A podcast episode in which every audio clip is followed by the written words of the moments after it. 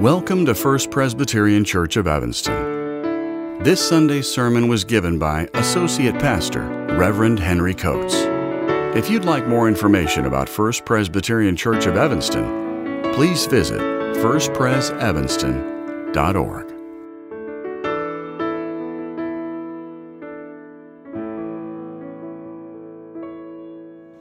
Good morning. Our scripture reading today is from the Apostle Paul's letter to the Romans, chapter 12, verses 3 through 5.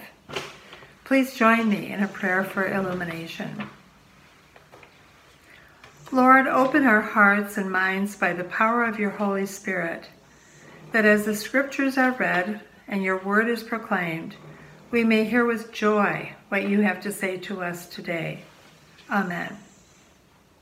Romans 12, verse 3. By the grace given to me, I say to everyone among you not to think of yourself more highly than you ought to think, but to think with sober judgment, each according to the measure of faith that God has assigned. For as in one body we have many members, and not all the members have the same function, so we who are many are one body in Christ, and individually we are members one of another. This is the word of the Lord. Thanks be to God. Uh, good morning, everybody. It's great to be again in this place, worshiping with you all wherever you may be in the world. I miss you, and I hope you are well. But I trust that you are able to feel the Spirit of God working within you through our worship this morning. I want to begin my sermon by asking a question Have you ever been put in your place? Like, you think you're all high and mighty in some regard or thing, and then something comes along to lay the smackdown on you and bring you back to earth? This happened to me earlier in the summer. I was blessed to spend a period of time down in North Carolina and my, with my parents over the month of July, and it was good. They got to see Jacob.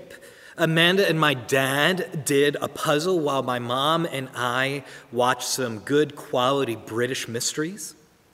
I wanted to do something fun with my dad, so I asked him to hand me his phone and I proceeded to download a version of Scrabble on it, thinking, oh, it'll be fun to play Scrabble with my dad. Well, soon thereafter, I remembered why I don't like to play Scrabble with my dad. I like to think that I'm a smart guy, that God gifted me with a lot of brains. I like to think about all sorts of things, and I own many, many books. But here's the thing my dad is smarter, and he's really good at Scrabble. But what he's not good at is technology.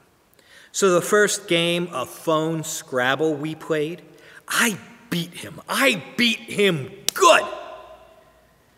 But the second, the third, the fourth, and so on and so on. So, well, well, let me put it this way. Out of the 20 or so odd games that my dad and I have played of phone Scrabble, I've only won once. He's creamed me every other time.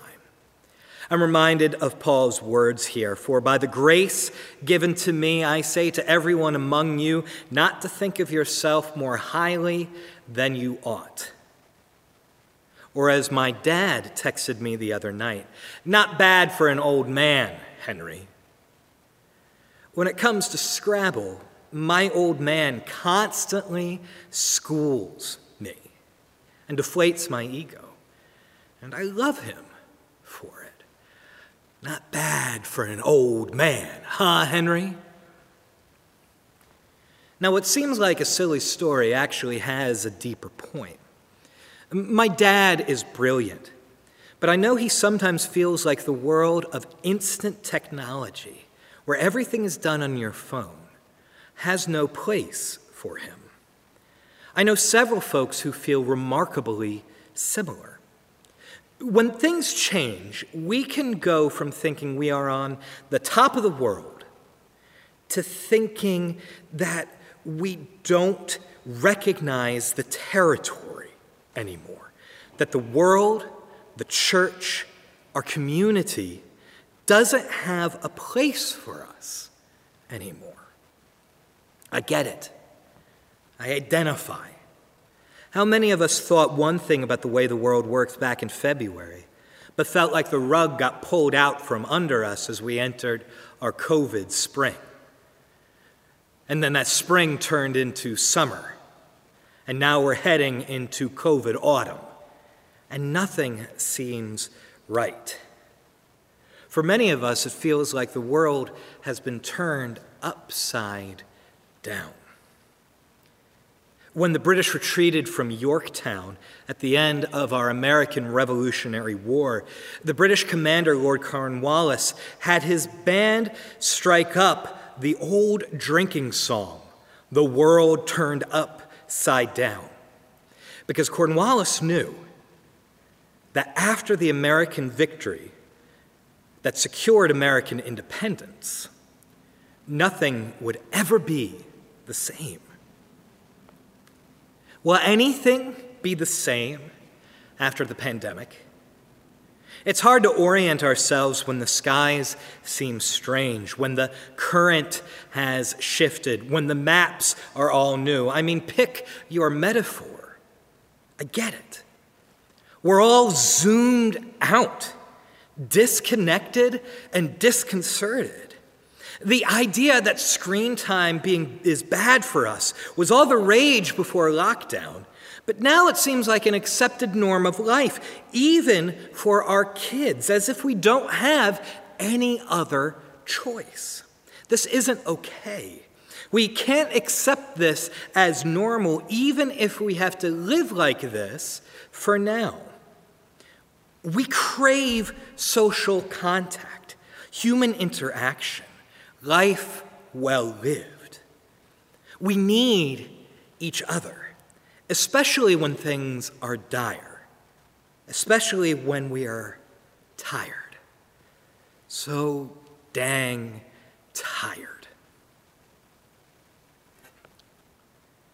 I was told by one parent who watches our services every Sunday that her son sits up and takes notice whenever I talk about history. So, little guy, this next example is for you.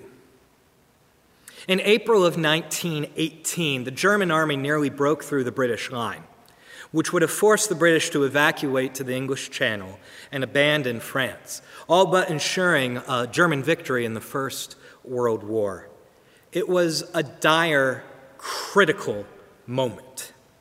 The commander of the British Expeditionary Force, Sir Douglas Haig, offered these words to steel his soldiers, to steel his nation. Many amongst us are now tired. To those, I would say that victory will belong to the side which holds out the longest. There is no other course open to us but to fight it out. Every position must be held to the last man. There must be no retirement. With our backs to the wall and believing in the justice of our cause, each one of us must fight on to the end. The safety of our homes and the freedom of mankind alike depend on the conduct of each one of us at this critical moment. Folks, I believe that we are in a critical moment in the life of our country. If you open your eyes, you will see the swerve of this moment, the dire nature of the crises facing us, and how our safety, freedom, and well being as a society are being assailed right now. When you look at the crises that COVID has caused and revealed, it can feel like our backs are up to the wall. The world needs Christians right now, but not the country club style Christian, not the cultural Christian of which the gospel is just a relic brought out twice a year at Christmas and Easter. Not the type of Christian who's interested in engaging in culture war at the expense of the gospel of our crucified Messiah, hung from a tree by the state for rocking the boat a little too much.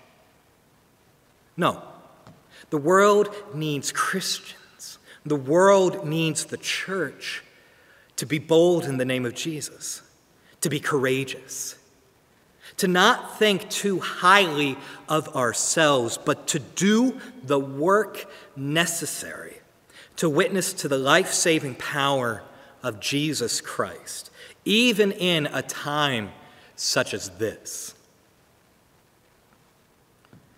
To paraphrase Thomas Paine, these are the times that try men's souls. The summer Christian and the sunshine disciple will, in this crisis, shrink from the service of their Lord. But the one who stands by him now deserves the love and thanks of every man and every woman. Pandemics, racial injustices, like hell, are not easily conquered. Yet we have this consolation with us. The harder the conflict, the more glorious the triumph in Jesus' name.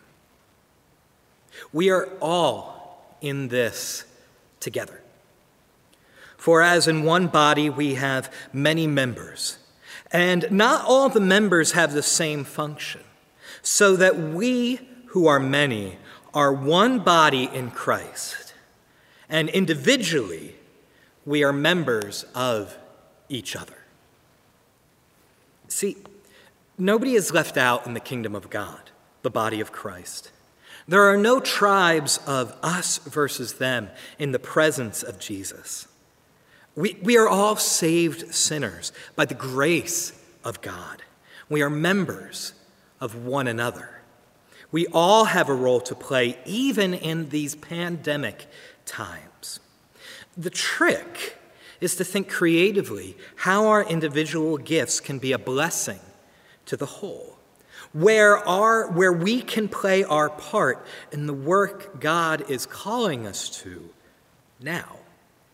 We don't think too highly of ourselves, but rather live thankfully for the grace that God has shown us, grace that transform us, transforms us and allows us to live as God creates us to live.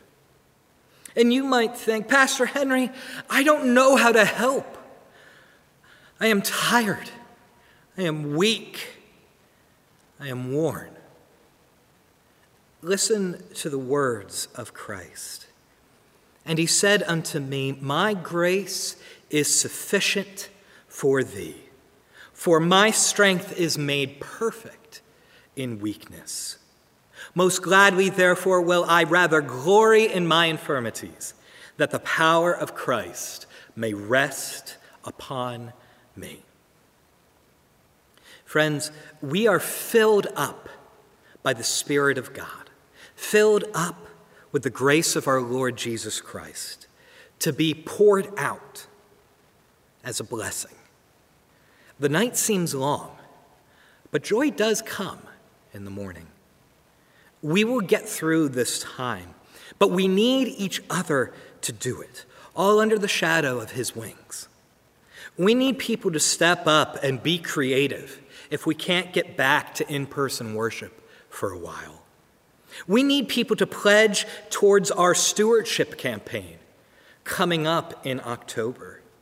We need people to volunteer to do our various community ministries like the Warming Center and the overnight shelter and our upcoming diaper drive. If we don't get the volunteers to do that sort of thing, those events can't happen. We need people to join our upcoming adult education class, where we will be exploring, I will be teaching Esau McCaulley's recently published book, Reading While Black African American biblical, biblical Interpretation as an Exercise in Hope. We need people to pray like mad for our church, our cities, and our world. We need you all to keep the faith, to live into hope, and to hold on to Jesus while we hold on to one another. For by the grace given to me, I say to everyone among you, not to think of yourself more highly than you ought to think, but to think with sober judgment, each according to the measure of faith that God has assigned. For as in one body we have many members, and not all the members have the same function, so we, who are many, are one body in Christ, and individually we are members of one another. This is the word of the Lord. Thanks be to God. Amen.